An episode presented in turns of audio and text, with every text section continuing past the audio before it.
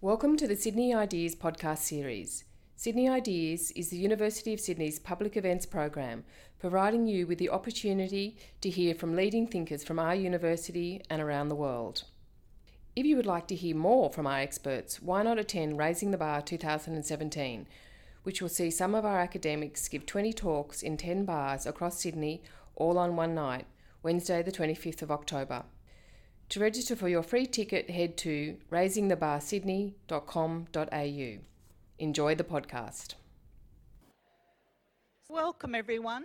I'm Diane Mayer. I'm the head of school and dean of the Sydney School of Education and Social Work here at the University of Sydney, and it's my very great pleasure to welcome you all here this evening. But before we begin, as we usually do at the University of Sydney, I would like to acknowledge and pay respect to the traditional owners of the land on which we meet, the Gadigal people of the Eora Nation.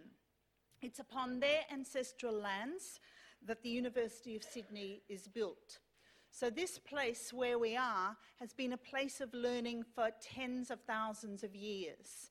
And we are delighted to continue working with First Australians to ensure that this um, continues to be a significant place of learning. So, welcome to our Sydney Ideas Dean's Lecture Series this evening Contact and Communicative Openness in Adoption. I'm so pleased that you're all able to find time in your busy schedules to be with us this evening, and particularly on such a cool evening to come out. But it's nice and cosy in here, so um, we'll be good. Um, the Sydney School of Education and Social Work has been partnering with Sydney Ideas to present these Dean's Lecture Series now for um, maybe two years. Um, and we've had a, a, number of very successful events, and we're looking forward to this evening as one of those. We've got another one coming up in a couple of weeks' time on the 13th of September. Um, by um, Professor James Conroy from the University of Glasgow, who's going to be talking about something quite different than this evening Brexit and Otherness, a modest, unsystematic reflection. So that's the little plug for one in a couple of weeks' time. Um, your MC for this evening is Associate Professor Amy Conley Wright, who is the Director of the Institute of Open Adoption Studies. We're very excited about this significant development, the Institute of Open Adoption Studies, which has been funded by the New South Wales Government, um, and the University of Sydney has been working in partnership with Barnardos to develop this institute. And this is one of the very first significant public events um, being hosted and um, organised by the institute. And of course, we're um, extremely pleased that we have our Minister, Pru Goward, here with us this evening um, to talk about this particular topic as well. So, the topic we're going to be talking about tonight is, will explore children's need to understand why they were adopted and the importance of having knowledge of their birth family and their personal history. Our speakers are going to share with us their personal and professional experience of adoption. We know that there are many gaps in the evidence about the best way to support contact and open communication in the Australian context of adoption. However, both international and national research is clear that open and honest communication is positive for children's identity development. I'd also like to acknowledge and thank Professor Elsbeth Neil for coming all the way from the University of East Anglia, in the UK to be with us tonight.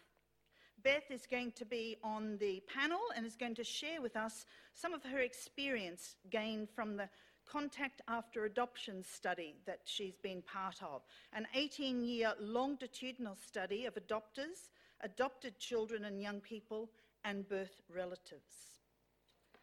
But now it gives me very great pleasure to welcome our first speaker, the New South Wales Minister for Family and Community Services, the Honourable Pru Goward, who's going to provide the opening address for tonight's event. Prior to entering Parliament in 2007, Pru served as Australia's Sex Discrimination Commissioner and also Commissioner responsible for age discrimination. During her time with the Human Rights and Equal Opportunity Commission, she became best known for her advocacy of a national paid maternity leave scheme, the implications of demographic change, and the challenge of work life balance. Pru spent 19 years with the ABC as a reporter and national political commentator for television and radio. She's received a number of awards for journalism, including a special Walkley Award, of course, journalism's highest honour. More recently, Pru and the uh, New South Wales Government have invested in programs to help children to find permanent, loving homes through guardianship orders or open adoption if return to home is not possible. I invite the Minister to come and talk more about these initiatives. Thank you.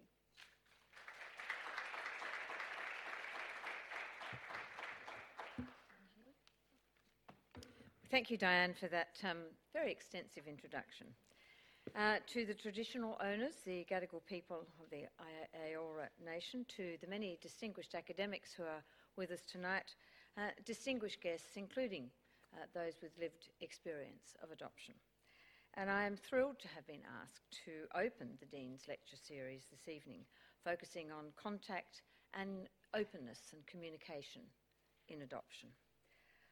This evening is very much an opportunity for all of us to come together to explore the evidence and the lived experience of adoption so that we can all continue to learn in this important area of permanency work. Open adoption is one way we can ensure children and young people who cannot live safely with their family will have a safe, nurturing, and loving home for life. They will grow up knowing where they came from, whilst also having stability, predictability, and a nurturing family environment that open adoption can provide well beyond the age of 18. And I am very proud uh, that in this last uh, financial year, New South Wales achieved the highest number of open adoptions from care ever. Ever. 129, more than the rest of the country put together by a long shot.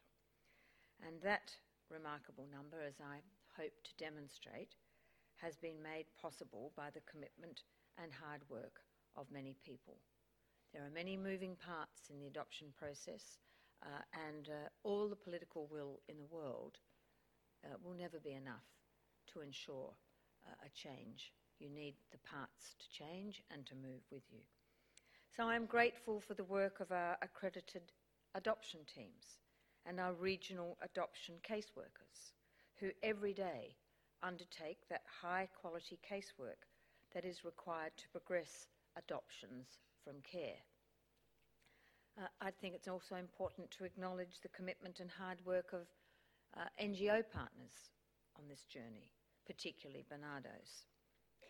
And we know from FACS research in 2016 that adoption does require highly developed casework skills, sensitive and open communication, capacity in our workplaces, and a culture of understanding of the many benefits that open adoption can provide children and young people. And we need to commend the practitioners and the teams who have recognised the challenge, challenges, done the work, and undertaken the practice. And because of this, because we have recognised the complexity of this change, I think we can expect adoptions to continue to increase, and that's because of these reforms. So the Adoption Task Force has made great inroads to address the backlog of adoption matters in the system. They have worked with the Supreme Court to improve the timeframes for the completion of adoption matters. And I'm very grateful, uh, and children need to be very grateful for the many local champions of open adoption who tirelessly pr- promote its benefits. The late Louise Voigt uh, was one such champion who paved the way really like no other, who could have defied Louise. I'm also grateful for the research that is happening in our state in the area of open adoption. Sound, independent, rigorous research on best practice in open adoption does enable us and will continue to enable us to implement policy and practice that is truly in the best interests of children and young people. Continuous improvement and reform to our out of home care system remains a priority of this government. We want all our children to reach their full potential in life. And of course, on this pathway, the adoption pathway, we also recognise that we need and we must give parents who put their children at risk real opportunity to change, real opportunity, not ticking a box. And that's why we've invested in new evidence based diversionary programs that will help up to 900 children and their families each year stay together. And half of those places are for Aboriginal and Torres Strait Islander children. In our new system, a child or young person will have a case plan with a goal for permanency within two years. Safety, permanency, and well-being are the three priority outcomes we will and we must achieve for our children and young people who are at risk of entering and those who do enter our out of home care system. So we will be implementing a new approach to the recruitment, development, and support of guardians, adoptive parents, and people who want to support a child while families get help. We will stop the drift in care experiences that we know are so detrimental to a child's experience 20, 30 placements over a childhood. We will shift away from a placement based service system to a child and family centred service system. Our non government partners will be partnered or be funded differently from October this year to prioritise providing children with a childhood outside of the care system wherever possible. So, out of home care providers will be asked to prioritise providing children with a childhood outside of foster care. There will be a number of funding pack- packages and targeted support packages that can be mixed and matched to suit a child or a young person's individual needs, uh, all to ensure that we achieve our ca- case plan goals. 50, 50 new permanency coordinators will work around the state to support high quality permanency planning casework. Continual case review will support those permanency goals once we've set them. And we will have the legislation to support our permanency work instead of long term parental responsibility orders. We will utilise shorter term court orders so children spend less time in out of home care and more time getting on with being a child and experiencing real repair from past trauma, past abuse, past neglect. So I'm delighted at the exciting research agenda of the Institute of Open Adoption Studies and the opportunity that we have this evening to inspire the way we do open adoption in the future. This is an opportunity for deep reflection and for deep thinking. It is as a result of that learning, that reflection, that thinking from the past that we've been able to implement this model of openness in our adoption practice and that that's been the case for over 20 years. Australia has arguably the most open model of adoption in the world that embraces a child's right to know their history and to have an ongoing relationship with their birth families wherever possible. Wherever possible. Family-led, child-focused and more natural, flexible contact arrangements send a very good, positive message to children. It tells them that their life story, their identity, and their birth family relationships are important. But how do we know when we get that contact right? How do we make sure that that contact is meaningful? How do we know when contact is not meeting a child's needs or supporting relationships as it should be? And how do we fix that? What supports do practitioners need to help them to have these important, very important conversations with children, with birth families, and with carers about adoption? Well, we need research to help tell us. We need evidence to inform us. So I ask you, I call on you here today to remember the reasons why we need research on contact and communicative openness to inform the way we work in the future. And that is that every child should feel safe. Every child should feel they belong to their family and to their community. Every child should have stability, certainty, and opportunity in their life.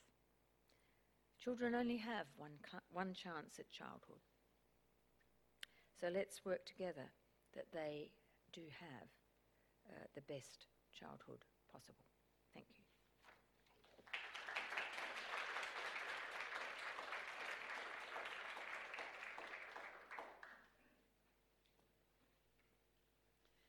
Thank you very much to Minister Goward for that opening address um, and for sharing the importance of contact and communicative openness that we'll be discussing this evening. My name is uh, Professor, Associate Professor Amy Conley Wright, and I'm the Director of the Institute of Open Adoption Studies. And it's my pleasure to welcome you and to introduce our panelists this evening. So I'm going to introduce each panelist in turn, and they're going to come and speak for us with uh, the lectern for about 10 minutes, and then I'm going to invite them to sit down, and we will have a question and answer session. We will take questions on cards uh, for the sound quality, uh, since we're audio taping this session. So if you have a question, if you could just raise your hand, and a member of the staff of the Institute will come around and give you a card, and then we'll, we'll respond to as many questions as we can during the question and answer. So it's my pleasure to introduce our first speaker, uh, Professor um, Elsbeth Neil. And, and, Beth has been with us for the week, and I'd like to thank her for coming all the way from the University of East Anglia to be with us tonight. As well as being a professor of social work, Beth has several years of practical experience in social work in the United Kingdom. This experience has ensured that her research work has contributed to the development of accessible and practical resources for professionals involved in the work of making positive post adoption contact arrangements and supporting birth relatives and adoptive families through contact planning for their children and we hope to learn from the research that Beth has conducted in the UK to consider how it can inform the design of resources and tools applicable to the particular legislative and practice environment of New South Wales and Australia. During her visit to Sydney, Beth has been sharing her expertise and research with the Institute, and we are hoping this exchange will be the beginning of an ongoing collaboration between the University of East Anglia and the Institute. So I'd like to invite Beth to please come and join us now to share her remarks.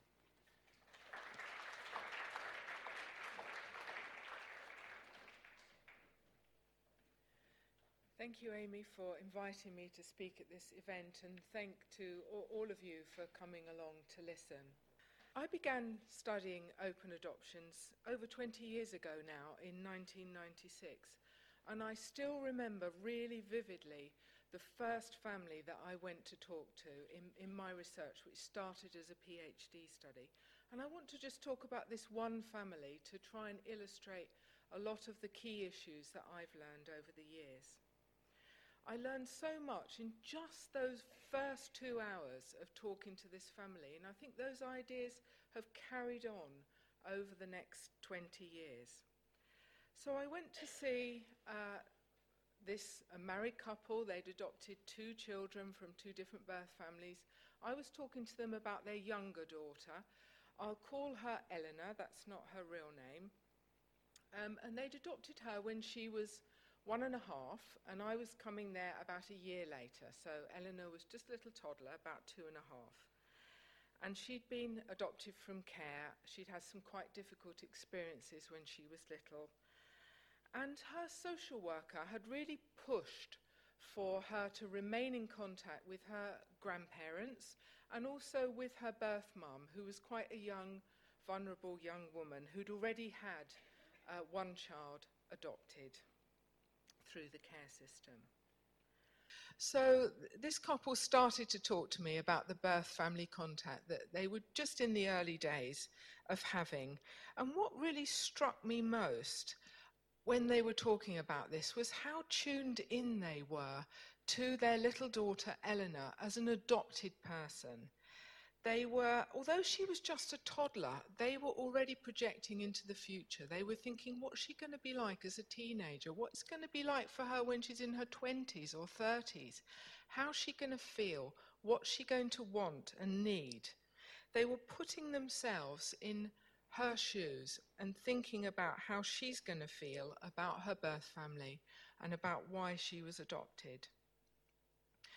They also had a lot of feelings of their own about meeting up with her birth family. They felt pretty nervous about that. They worried particularly about meeting up with her birth mum, that uh, what if, you know, birth mum was going to be hostile towards them? What if birth mum didn't like them, didn't approve of them?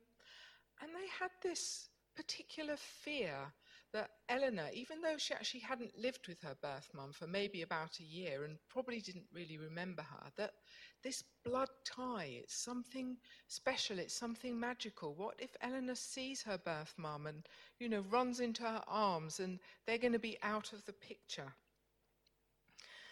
But despite all their own worries and feelings, they wanted to kind of push through this barrier to do what they hoped was going to be best for their daughter.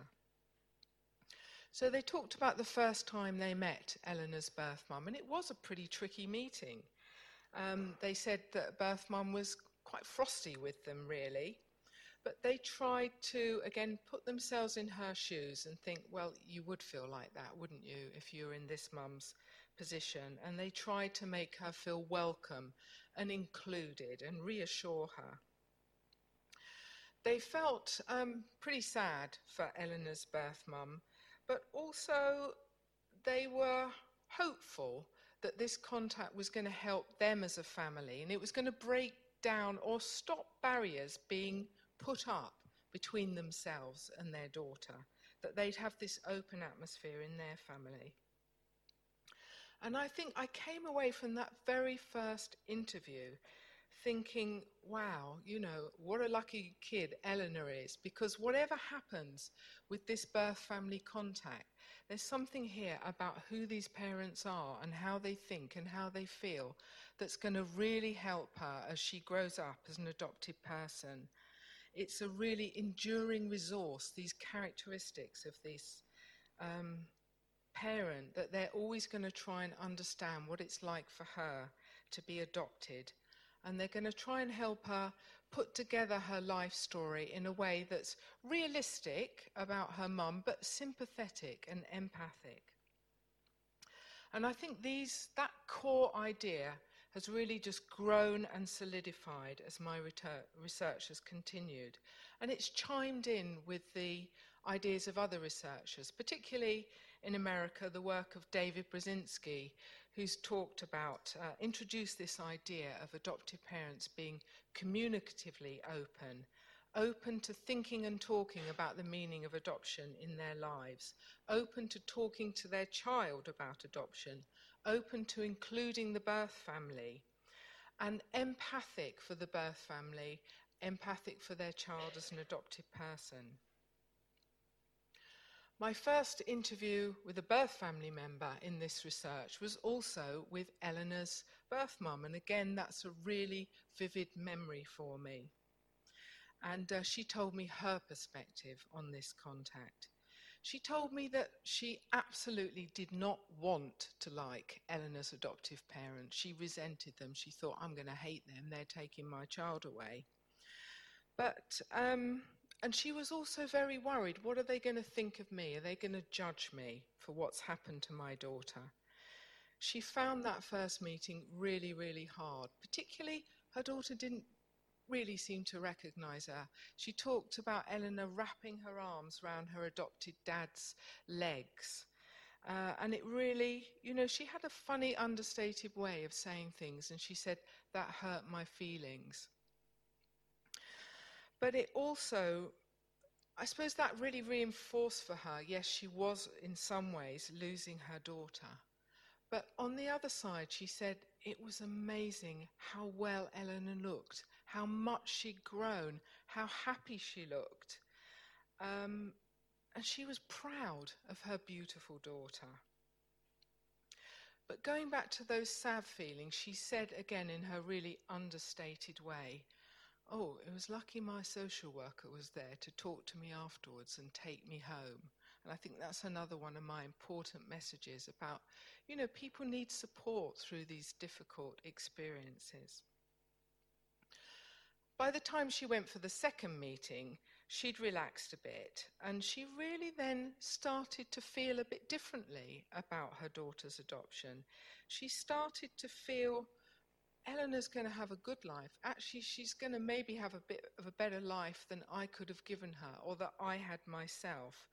And what was vital about that was that she knew she wasn't going to be shut out of that life. And I think here is my, one of my second main learning points about contact that positive experiences of contact can be really transformational for people. I mean, I absolutely understand that when your child is taken away against your will, you're going to feel angry, resentful, all sorts of feelings. And those feelings don't go away. But we have to remember, you know, when we're thinking about planning contact, that when parents are showing these feelings, they don't look like a good candidate for having contact.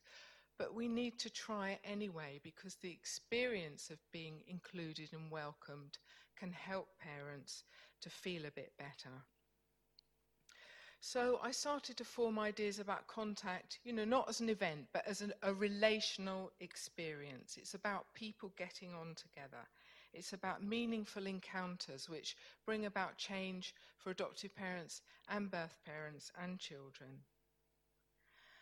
As my studies continued over further two waves, I've been able to do less and less of the data collection myself, but I've always gone back to Eleanor and her family and her grandparents and her mother and done those interviews, and that's been a fantastic privilege for me and a really vivid way for me to learn about how these arrangements then unfold over time and how we need to have uh, be able to be flexible to deal with these dynamics.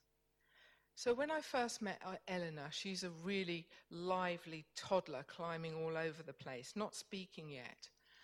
For her, meeting with her birth mom didn't have a lot of meaning or relevance at that age um, her parents said, you know, she's responding to her mum as if she's maybe a stranger or possibly like a distant aunt. By the time I talked to Eleanor when she was eight, that had definitely changed. She really knew who she was going to see. She really valued the chance to meet with her birth mum. She talked about seeing her lovely, smiling face, seeing her curly hair. It was really starting to have some meaning for her. And the contact with her birth family had really changed from these initial meetings, which were taking place in the social services office family room. Eleanor's parents had been able to build quite a close relationship, particularly with the grandparents, and the two families had started um, going to events together. They'd been to a barbecue round uh, grandma and grandpa's where birth mum had come as well. There were cousins there. They were even talking about a camping holiday together. And again, I think this type of contact would have been unthinkable initially because you need a level of trust before you can have this type of meeting, and that takes time to grow. But they built this up over the years, slowly and gradually. And I think this is another learning point that is true of many contact arrangements that we've studied. That the collaboration and the relationship between the adults and the willingness to work together is central to getting a positive experience that is valuable for the child. And these qualities and dynamics take time to grow. By the time Eleanor was 18, I'm going back for the third time, the story had taken quite a dramatic turn. And this happened to quite a few families in our study that these children that had experienced really difficult things in early life, it takes its toll. It comes out sometimes in the teenage years. And for Eleanor, being a teenager had not been easy. It had not been easy for her at school. She's found it hard to fit in. She'd developed mental health problems. Um, the stability and the love she'd had in her adoptive family wasn't enough actually to ameliorate very difficult early experiences. Against this turbulent time in her life, the contact with her birth family needed to be reviewed again. There were times in her teenage years where she needed to see maybe quite a bit more of her birth mum, but there were other times when she couldn't see them at all. She had too much else going on. She couldn't think about it. She couldn't face it. Um, when I interviewed her, she was in a period of she hadn't seen her family for a while, she hadn't wanted to, but she was clear she wanted to open up again in the future. Her journey as an adopted person, you know, wasn't at all finished. Throughout all her troubles and difficulties as a teenager, her parents had really totally stood by her and accepted her for who she was. They I met her and they told me all these problems that had happened. And then they said, She's an amazing person. She's a wonderful girl. We love her so much. They didn't need her to be perfect. They didn't need to have an exclusive relationship with her. But she was absolutely their daughter. And those characteristics that were evident in the first interview had really stood the test of time and for me confirm my theory that if we can find adoptive parents who are good at openness, we can find adoptive parents who are good at adoption. I hope by talking about this one family, I've got across some of my key ideas that I've learned about open adoption. That contact is not just a letter or a visit, it's about what the individuals bring to these meetings how they interact, how they change each other. There's not one contact plan that's going to work for every family. And even if you get a contact plan that's working, you're maybe going to need to change it as situations change and people's change.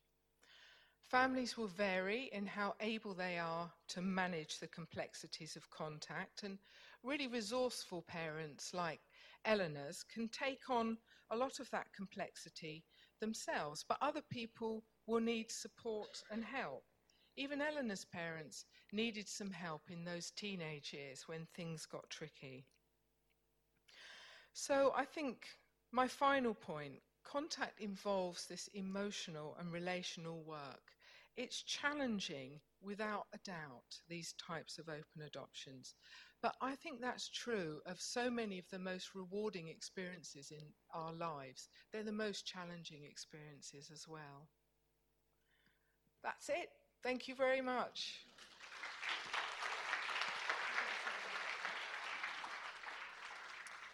Thank you very much, Beth. I'd like to introduce our second speaker, Helmut Uhlmann. Helmut was adopted as a young child from out of home care. He is an artist and a social entrepreneur with a passion for creating and connecting. Helmut holds a Bachelor of Communication and a Bachelor of Applied Leadership in Critical Thinking and is the founder of Busk for a Cure and Bunk Bed Beats. And today, tonight he is uh, graciously sharing his personal story and journey with us, and I would like to thank him for his openness. Thank you.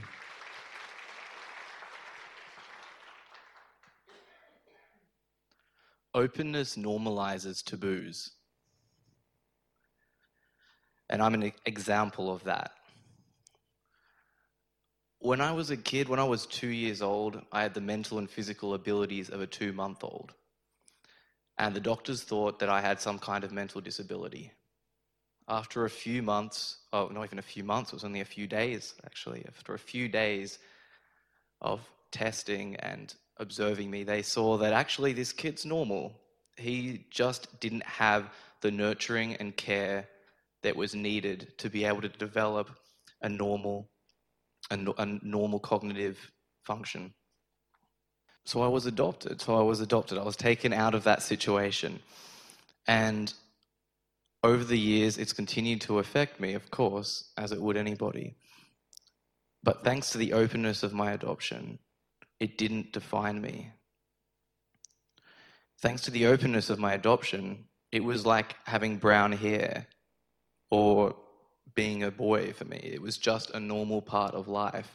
And so I remember when I went to school and I told people I was adopted, it just kind of came up in conversation. People would go, Oh, I'm so sorry. Or what? And all and you watch TV, you turn on you turn on a movie and there's all this sob story. And I just did not relate to that whatsoever. I, I would be kind of dumbfounded when people would express sympathy for me. Because for me, it was just like having brown hair. When I went to access visits, I always left them being grateful and appreciative of being able to have seen my biological mother and to have that contact with her. But even more grateful and just as appreciative for the fact that I was living with the parents that I did have and had the opportunities that I did have.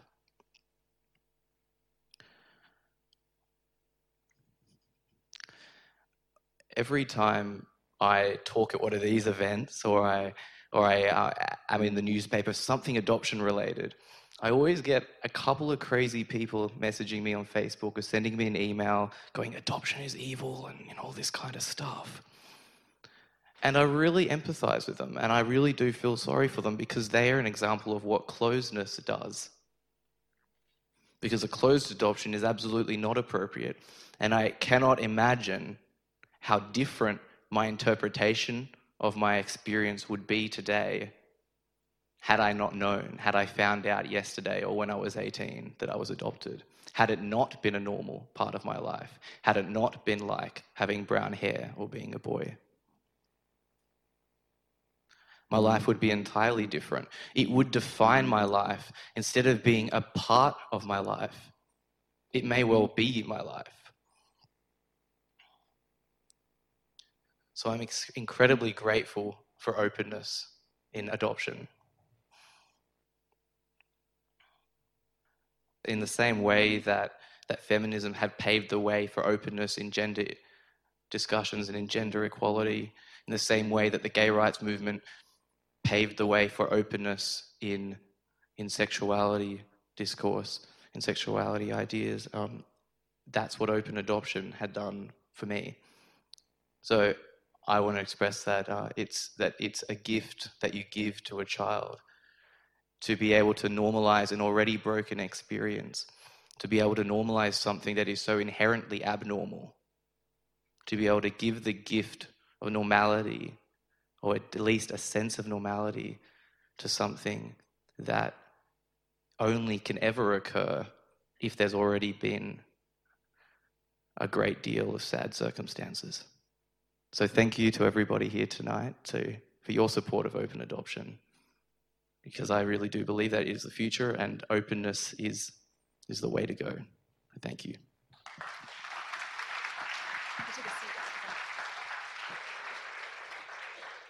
Thank you so much, Helmut. I'd like to introduce now Lynne Moggach.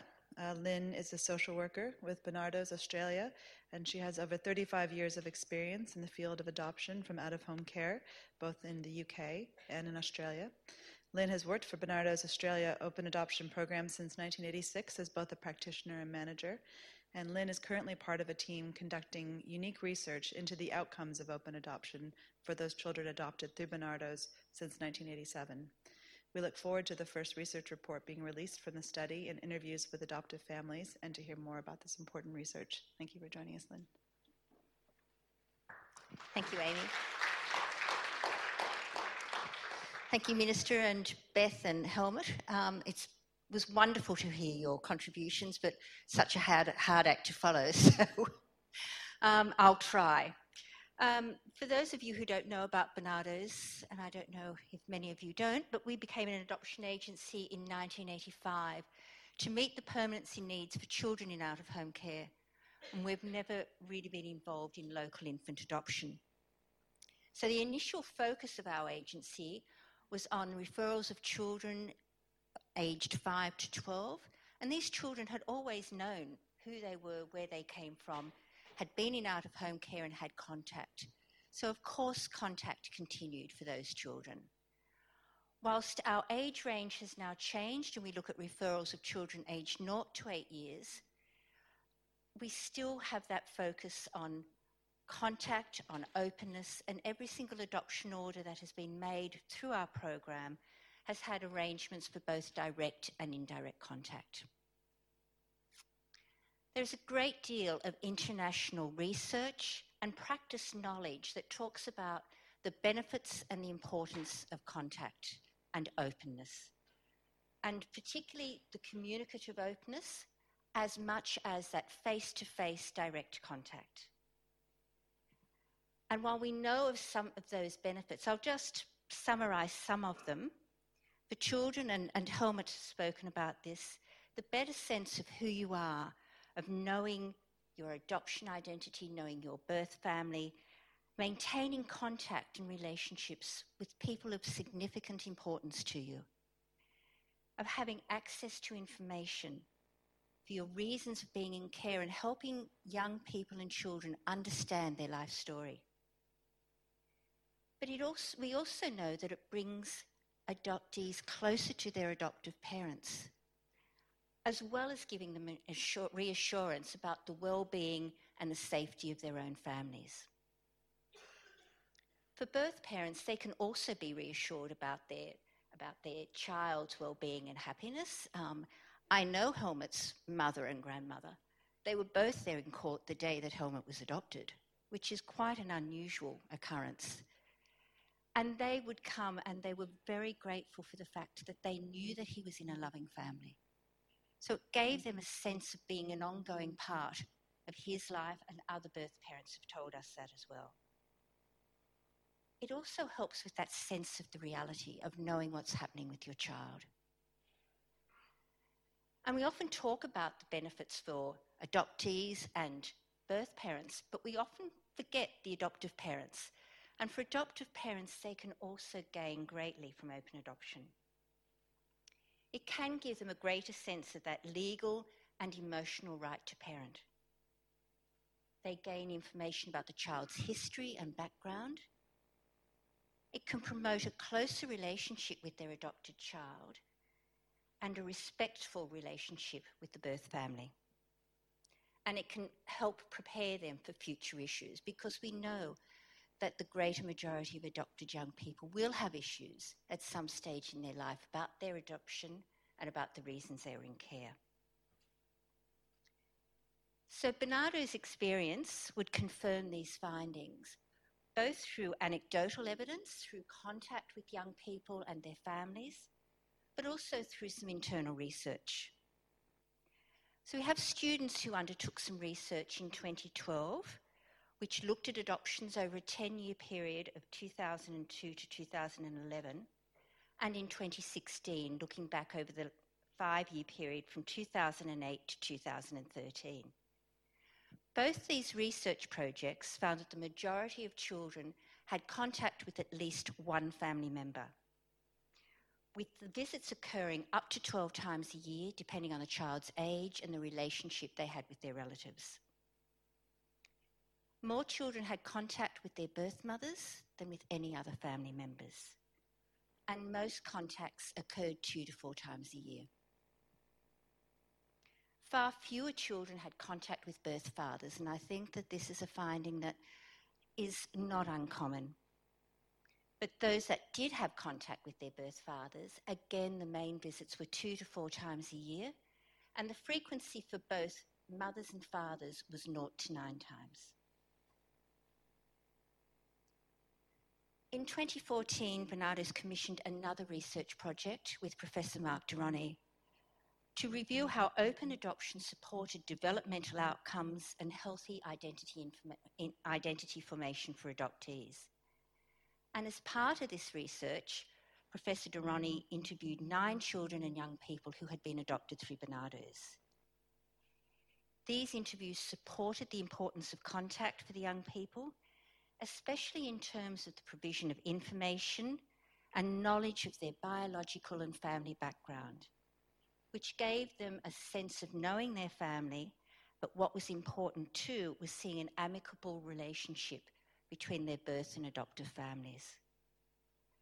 But additionally, the interviews highlighted the critical importance of the adoptive parent's role in promote, providing a safe, positive, and empathic environment in which conversations could occur about adoption and birth family, and where adoptees could feel safe to raise questions, to raise issues, and to commence those conversations.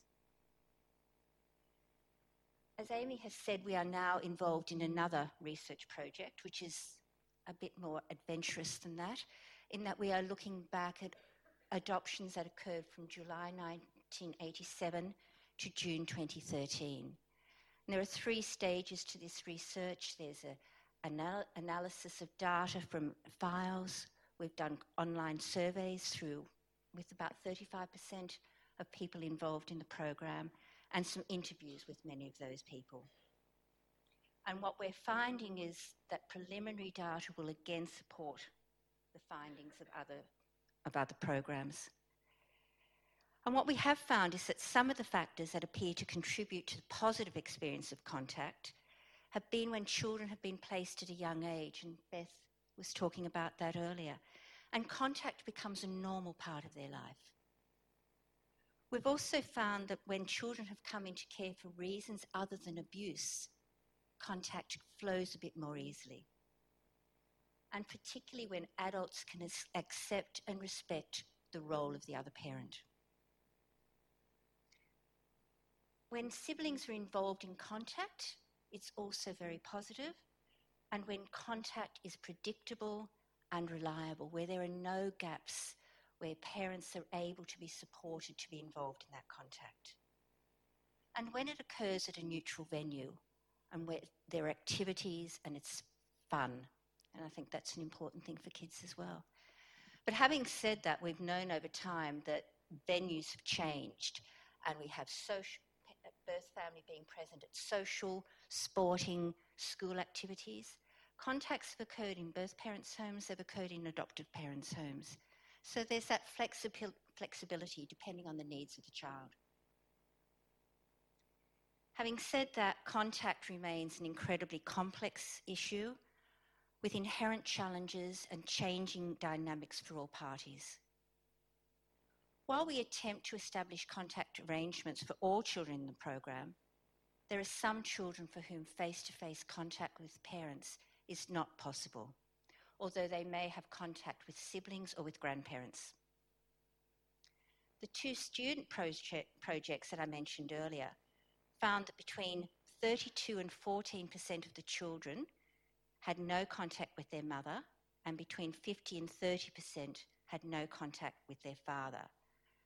And that the percentage of that depended on the which research project we're looking at. So they both had different percentages but the percentage of children having no contact did decrease as time went on later in the pro- program.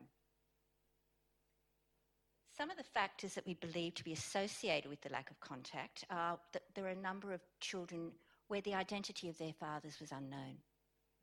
We also had a number of parents who were deceased. That there were some parents who were very clearly stating to us that they did not want contact and there were children who had a severe reaction to contact with the parent, particularly if they'd been se- seriously abused by them. Sometimes we had difficulty in locating a parent or other siblings, and there were also other siblings who were in placement with their parent or other rel- relatives who did not want contact. We also know that contact changes over time, and particularly during late primary and early adolescence, often at the instigation of the young people themselves, who make the decision to cease contact with one or other parties. And some of the reasons for this are normal adolescent development and competing priorities, that adoptees in adolescence feeling that they're able to have a say in who they say, see and when they see them, and that they feel empowered by that. That adoptees have a growing maturity and understanding of their childhood experiences. And we've had several adoptees who have needed an explanation for their abuse, have wanted their parents to acknowledge what's happened to them, and have wanted an apology for that. And there are also adoptees' concerns when particular birth family members cannot accept the role of their adoptive parent Um, and may make comments such as, She's not your real mum, you shouldn't be calling her mum. And that puts adoptees in a very difficult situation. When contact, we find that contact does change through adolescence. However, it should also be noted that it often changes again in early adulthood as adoptees renegotiate their relationships with significant family members and often reinstigate contact with particular people. And we also know that in situations where there has been no contact, adoptees need to search for their birth family members. They need to get information to seek answers to their questions, to understand their biological and their genetic background, and to establish connections with family. And of particular importance is the relationship with, with their siblings. And we know that adoptees don't differentiate between siblings, whether they're biological, whether they're half siblings, full siblings, whether they're the children, biological children of their adoptive parents, or whether there are other children who are unrelated to them who have been adopted by the same adoptive parents. They're all siblings, and they all have equal significance. And I think we, we need to really bear that in mind when we're looking at contact and looking at openness, is the value of siblings to young people who are adopted. So we will be further exploring these issues through our research and a huge focus of our both our online questionnaires and our qualitative interviews has been on communicative openness and contact and what has happened to that over time. So we're hoping that by this time next year, we will have some Australian research that will give us the answers to that. And I think that will be incredibly valuable for us um, because we do have a wonderful adoption legislation that does really promote openness. Whilst I can't talk about the data because it's not yet published, soon will be, um, it does support the comments I've made. And, and generally, what we do find is that communicative openness, that contact is critical in, in promoting young adoptees' sense of who they are, their sense of well-being, and optimum out- outcomes. But we also know it needs to be flexible, it needs to be fluid, it needs to allow for changes in circumstances over time for the changing needs of all the parties. Thank you. Thank you, Lynne. Just a reminder before I introduce our final panelist, uh, if you do have a question that you'd like to put to the panel, if you could just raise your hand and we can come by with an index card and we're asking you to write down your questions and then we'll take them at the front to put to the panel. So finally, I'd like to introduce our final panelists, uh, Philippa Welman and Pip. Um, Pip has worked for the Department of Family and Community Services since 1999, and she is leading some of the major reforms that are underway to improve permanency and stability for children entering out-of-home care in New South Wales as the Director of Child Safety and Permanency. And as adoptee herself, Pip has a unique perspective on adoption and the importance of openness and identity.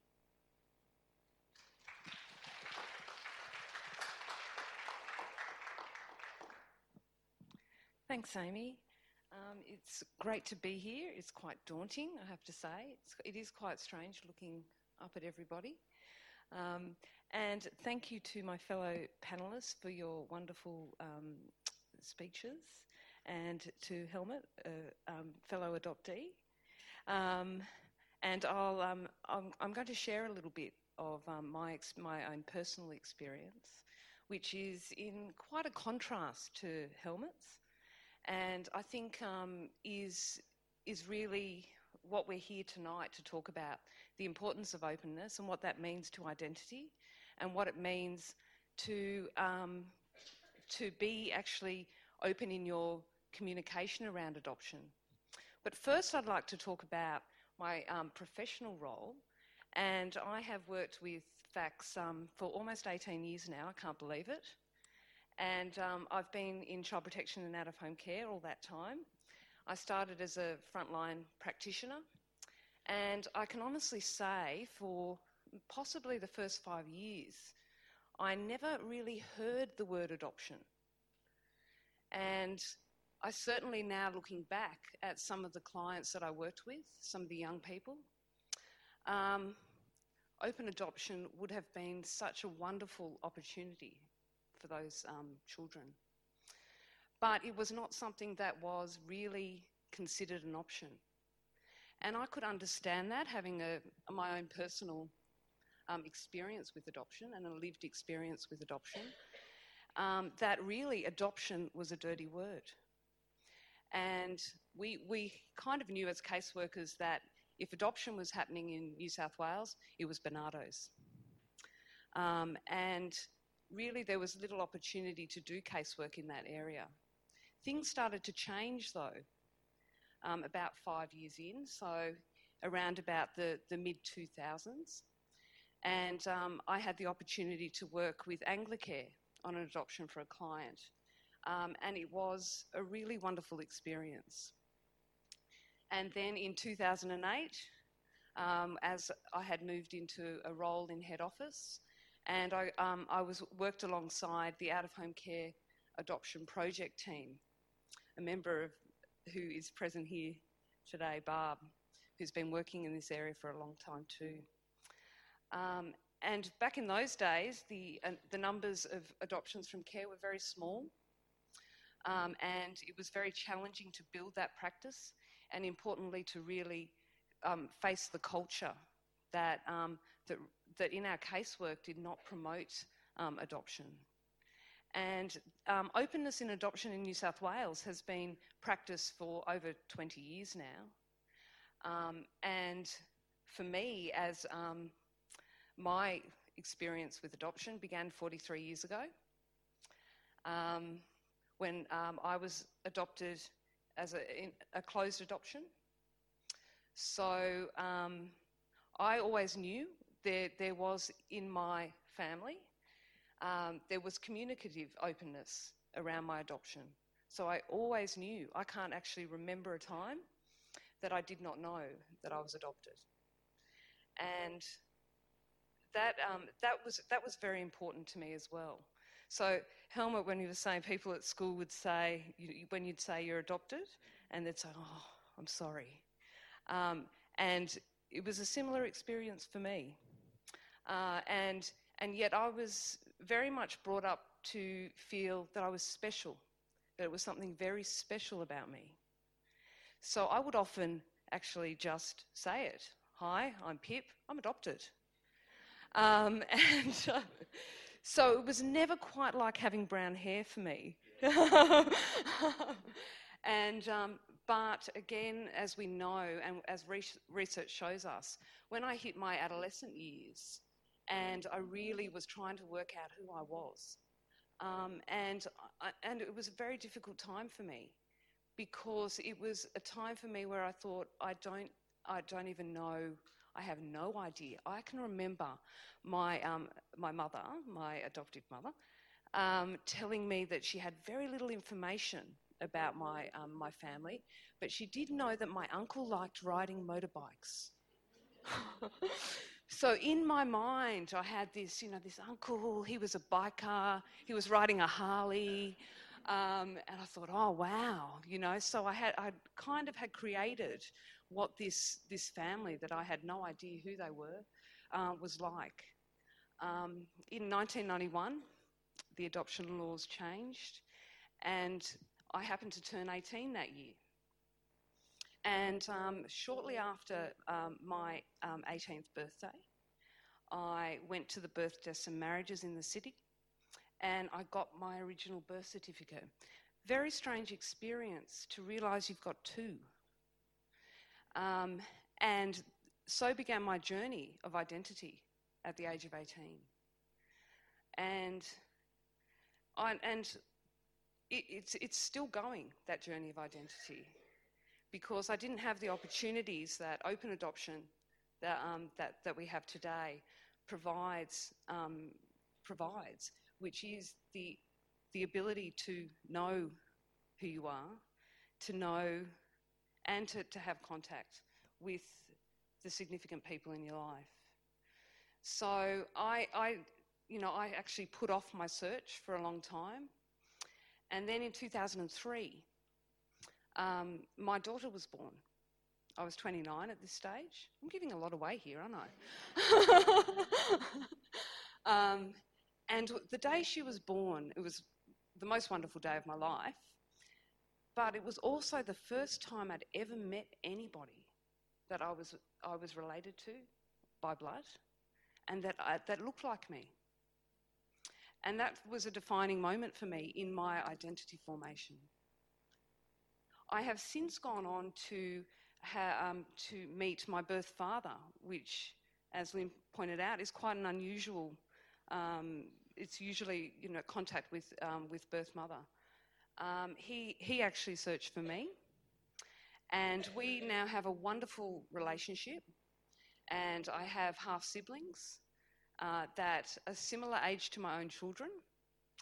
And um, we, you know, it's been a very important part of who I am. But I was 30 when my, um, when my openness in adoption began for me and when my identity formation began. And working in this area, um, surrounded by inspirational people, um, some of whom are in this room tonight, who work with vulnerable children and families, who um, work every day doing the casework, doing the hard yards, with that focus on permanency, focus on stability, uh, which is so important.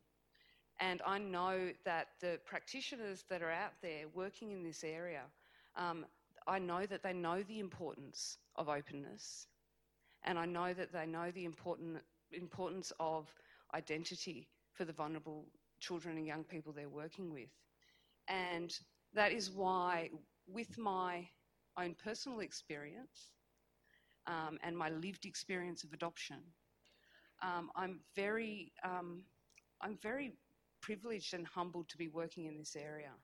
And um, openness and particularly that communicative openness as well as contact. It's not just about contact, how often you see, it's about your story, it's about your narrative.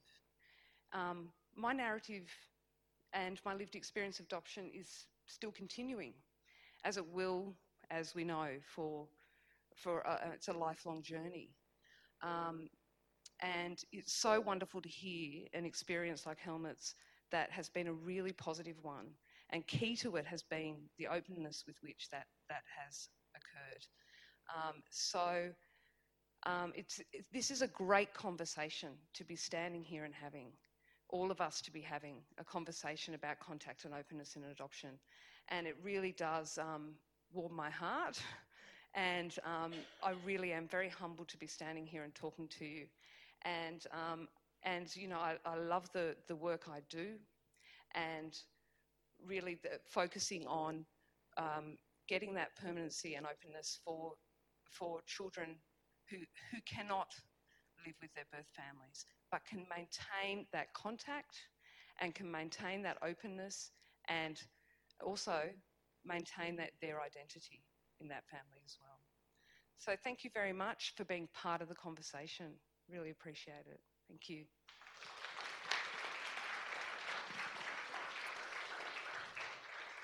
Thank you very much, Pip, and thank you to all of our speakers for sharing the wealth of their personal and professional experience with us this evening.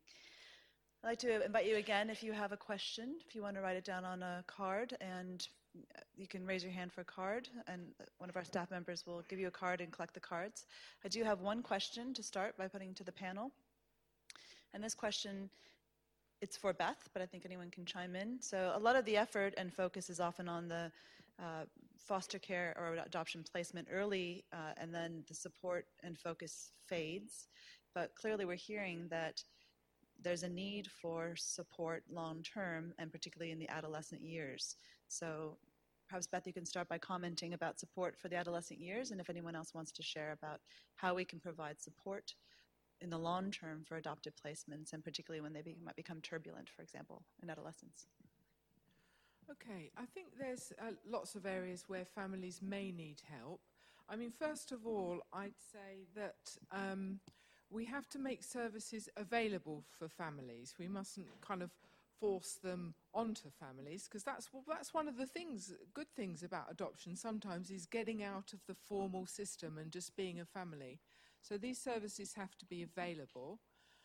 Um, and I think support with contact is is one area where people um, can need help. Dealing with the emotions dealing with the relationships in some cases helping to manage risk and maintain appropriate boundaries. Um, a particular area is, uh, you know, a lot of young people at 18, 19 in our study were wondering what to do next.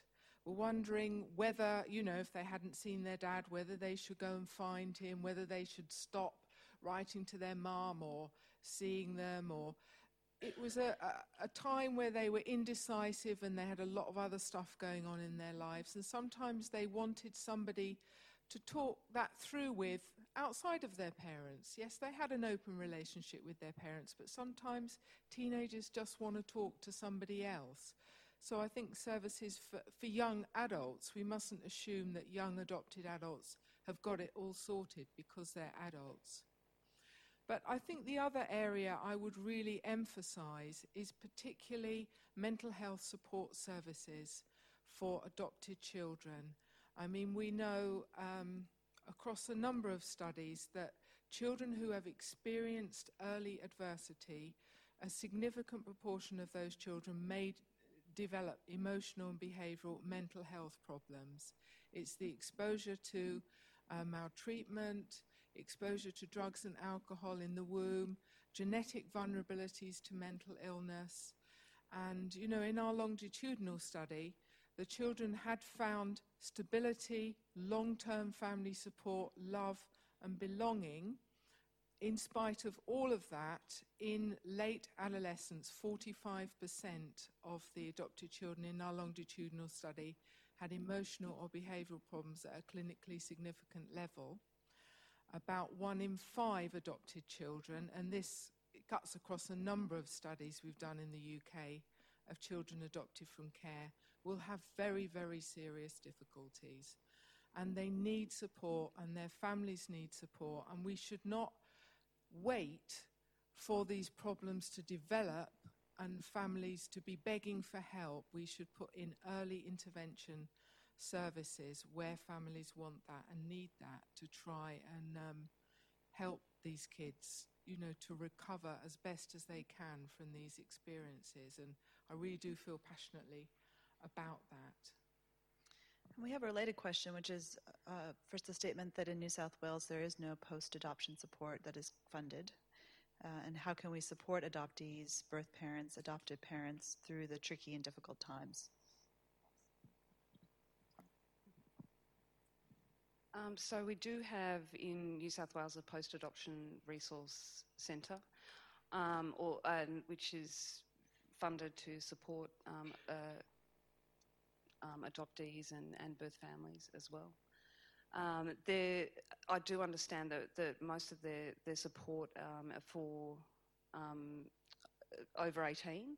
So that is an area that we're looking at at the moment um, and I understand the Institute will be doing uh, some research as well, looking at, at what kind of post adoption support can we put into place.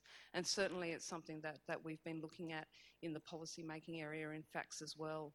Um, and looking at, we we have um, other permanent uh, care orders in New South Wales, guardianship orders, which are relatively new, introduced in 2014. And similarly, looking at um, what kind of supports can we put in place for um, for guardians and their their families and, and children in, in those permanent care arrangements. So it's certainly something that is um, very much on, on the agenda, both the research agenda and, and the, the policy and program agenda as well.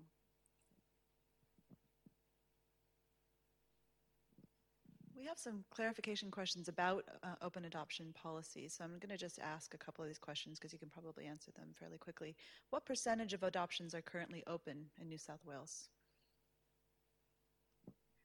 That's an easy one. It's 100%.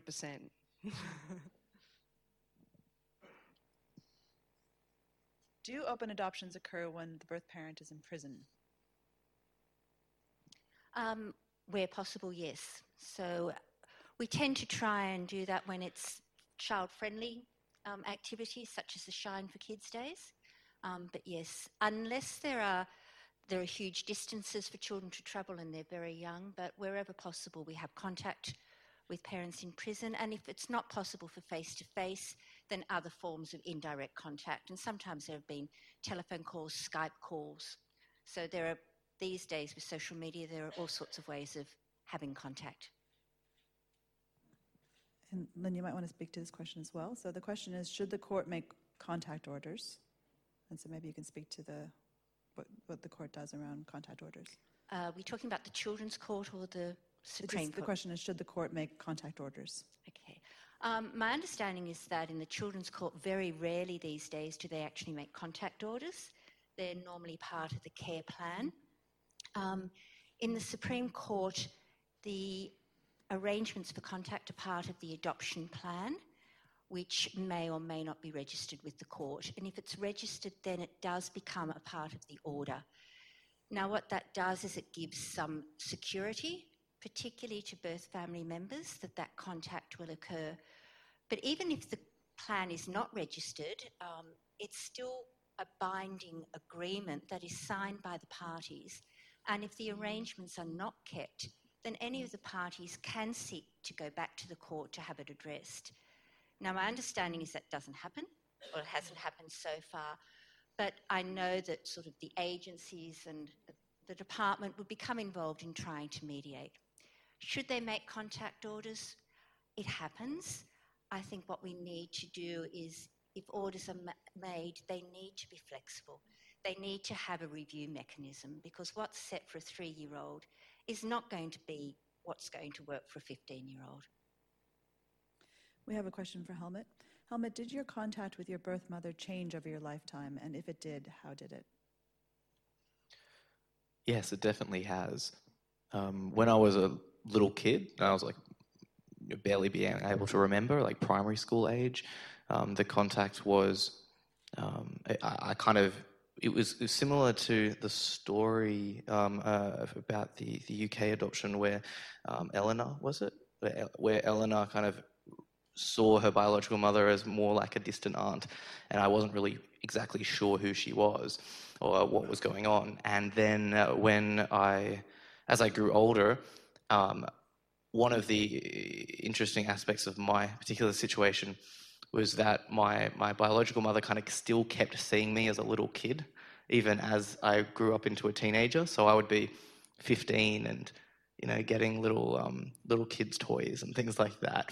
And so what's changed is that I kind of went from being the kid almost like my biological mother a little bit like my kid that makes any sense where i kind of now i, I visit her when um, like she's she's now in a in a nursing home facility um, and she, you know, she has a whole host of, of a difficult background herself, which is why she's where she is at. And it is a very, very sad story in her case. In fact, if she had the opportunity of open adoption that I had, um, then she would be in a very, very different situation. Um, because the reason that she was in her situation was that her um, that my biological grandmother had schizophrenia and actually stole her and took her out of um, out of primary school, so she didn't even finish school. And um, yeah, so it's kind of changed from me being the kid to uh, me being kind of more like kind of looking after her and me making sure that that she has her basic needs met. We have a question. How do we prepare adoptive parents best for openness? Not all will immediately see the benefits of open adoption.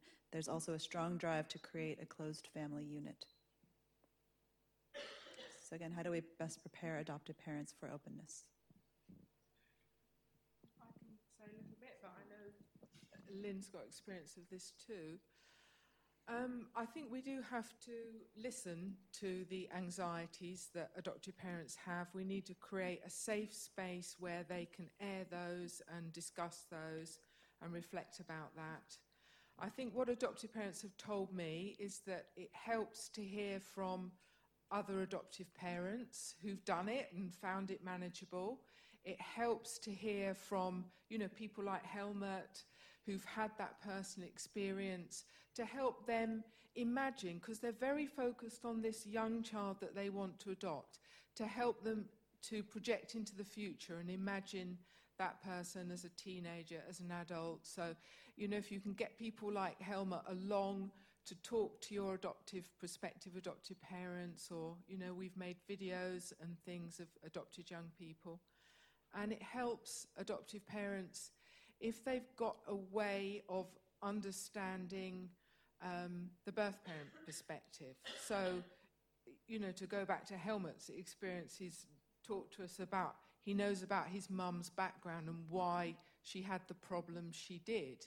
And I think prospective adoptive parents don't start with that knowledge of why some people uh, neglect their children, why some people abuse their children. And, you know, the, certainly the press in the UK doesn't help. These people are just bad, according to the tabloid papers.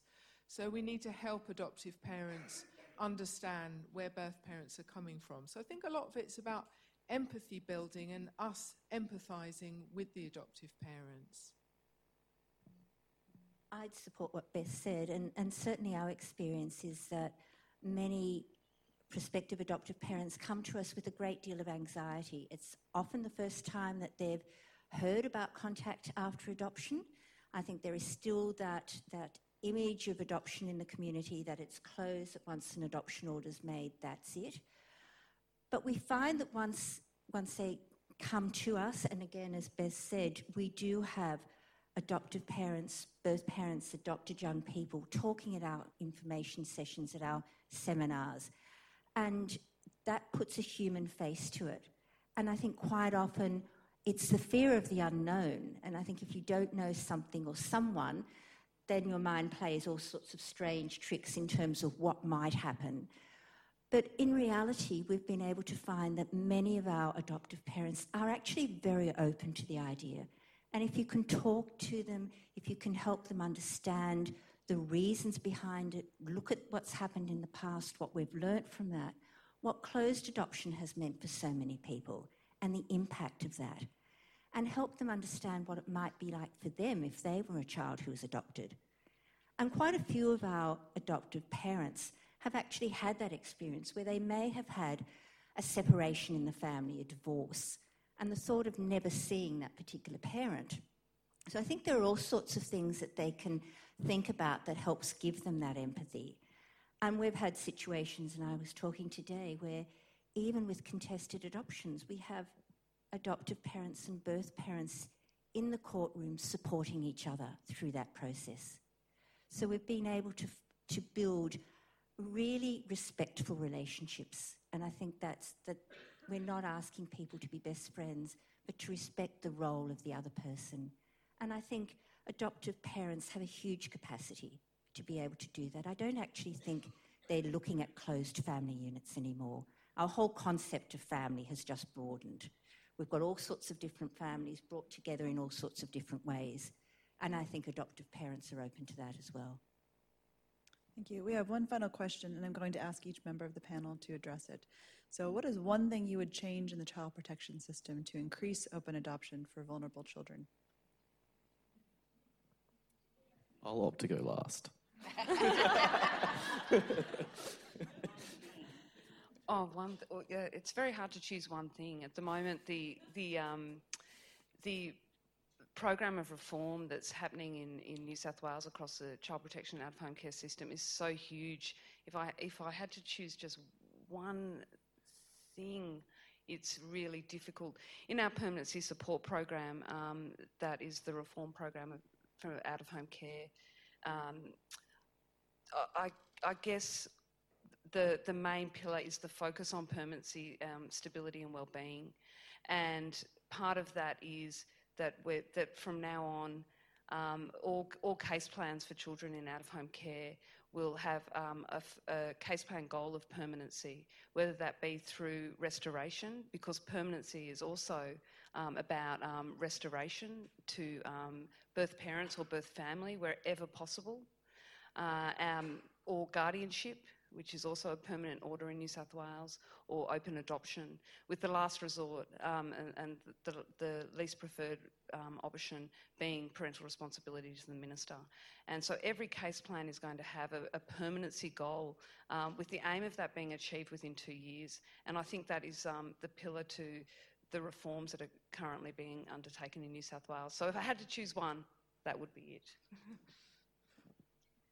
Um, I think I would probably choose timely decision making, that I think we need to have a focus on the child, that supports need to be put in place to allow the best decisions to be made and for them to be made in the best time frame for the child.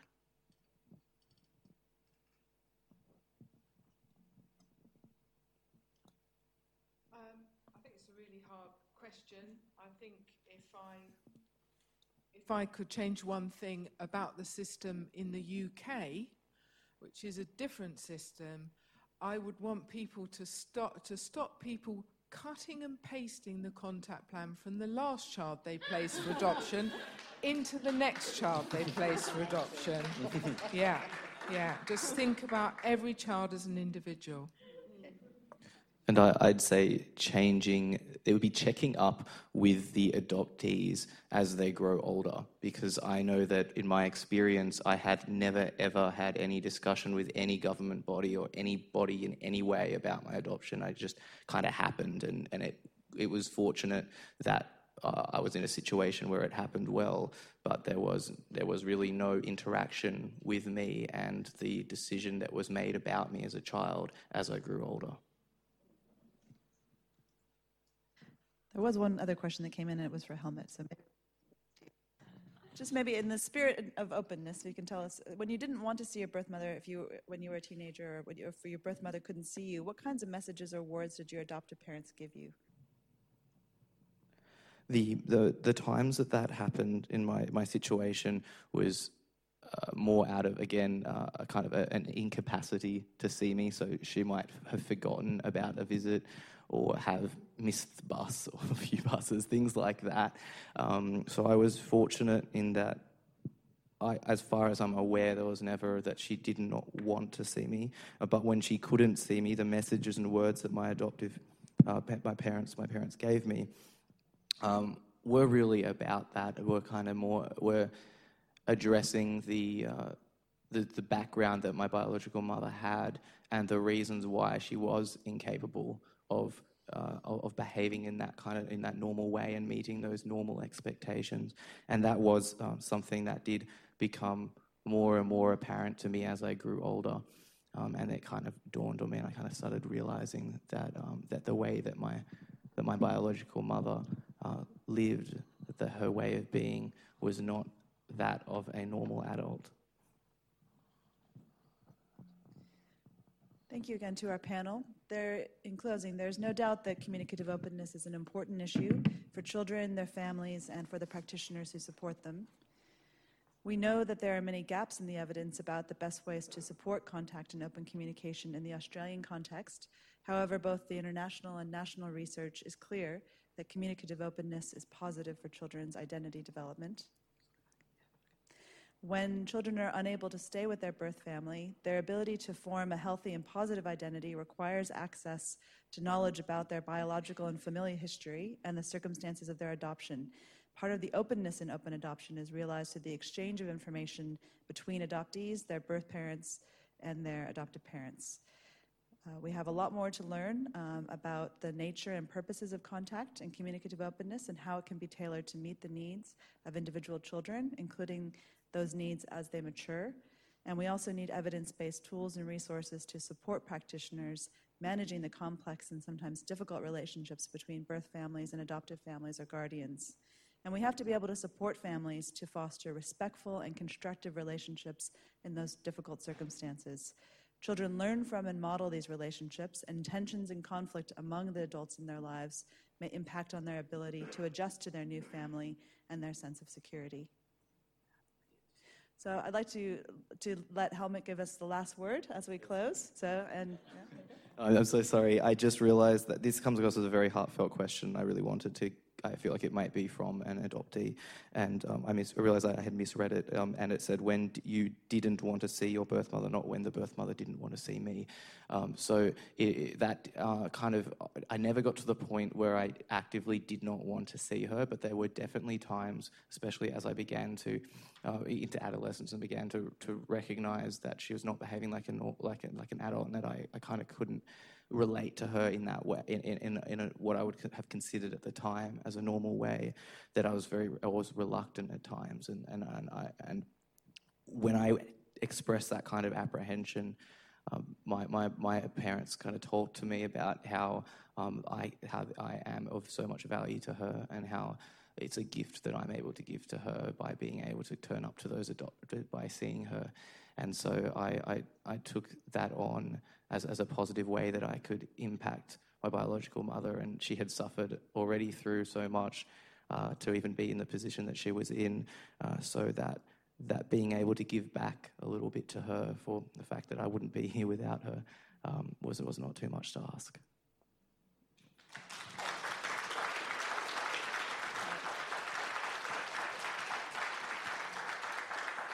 Okay, well, those are very powerful words to end on. So we'll end that there. Thank you again for joining us this evening. And we are having a reception in the foyer. So please stay with us if you can. Thanks for listening to the Sydney Ideas podcast series. For more information about our upcoming events or to listen to more podcasts, head to sydney.edu.au forward slash Sydney underscore ideas.